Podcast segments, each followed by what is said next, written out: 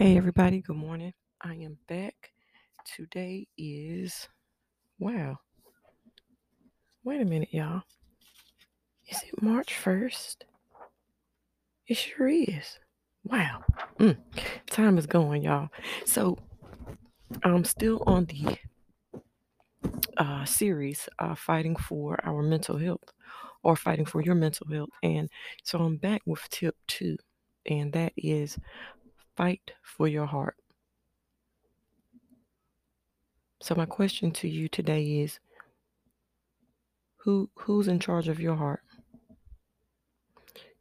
Who holds the uh the keys to your heart, the emotions, the feelings, life perspective?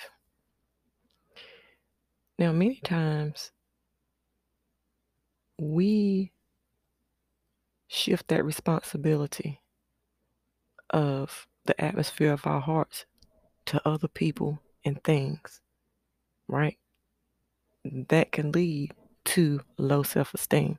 So we're shifting the position of our heart to our spouses, significant others, friends, parents, Facebook, uh, Instagram, e- anything out on the outside, outside circumstances of our lives, right?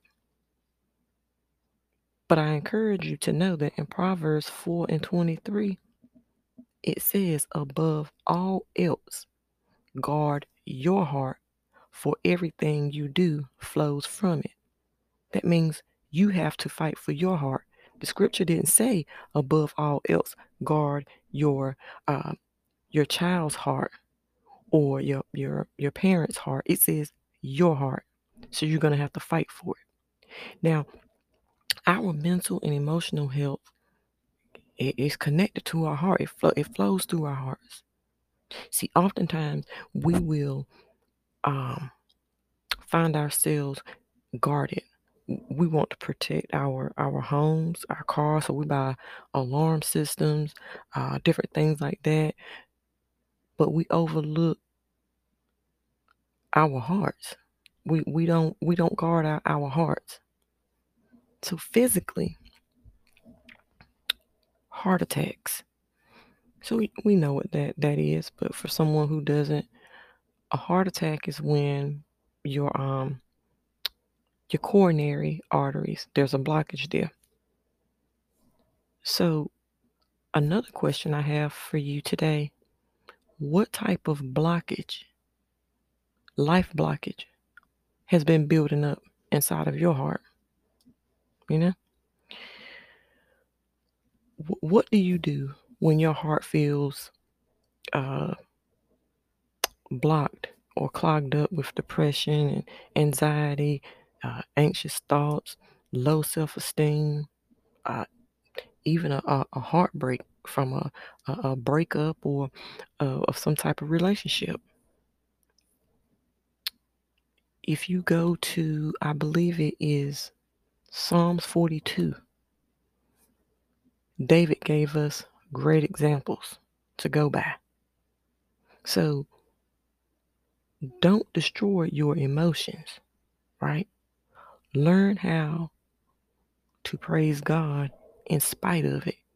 If you're feeling lonely, sad, whatever the case may be, still give God the praise. One of my favorite verses that I go to when I want to just just study more is Psalms 42 and uh 5. It says, "Why, my soul, are you downcast?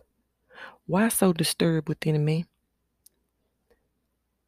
Put your hope in God, for I will yet praise him, my Savior and my God. See, the thing about it, David was honest when he went to God. He didn't try to hide his promotion, uh, excuse me, his emotions. He didn't try to hide his feelings.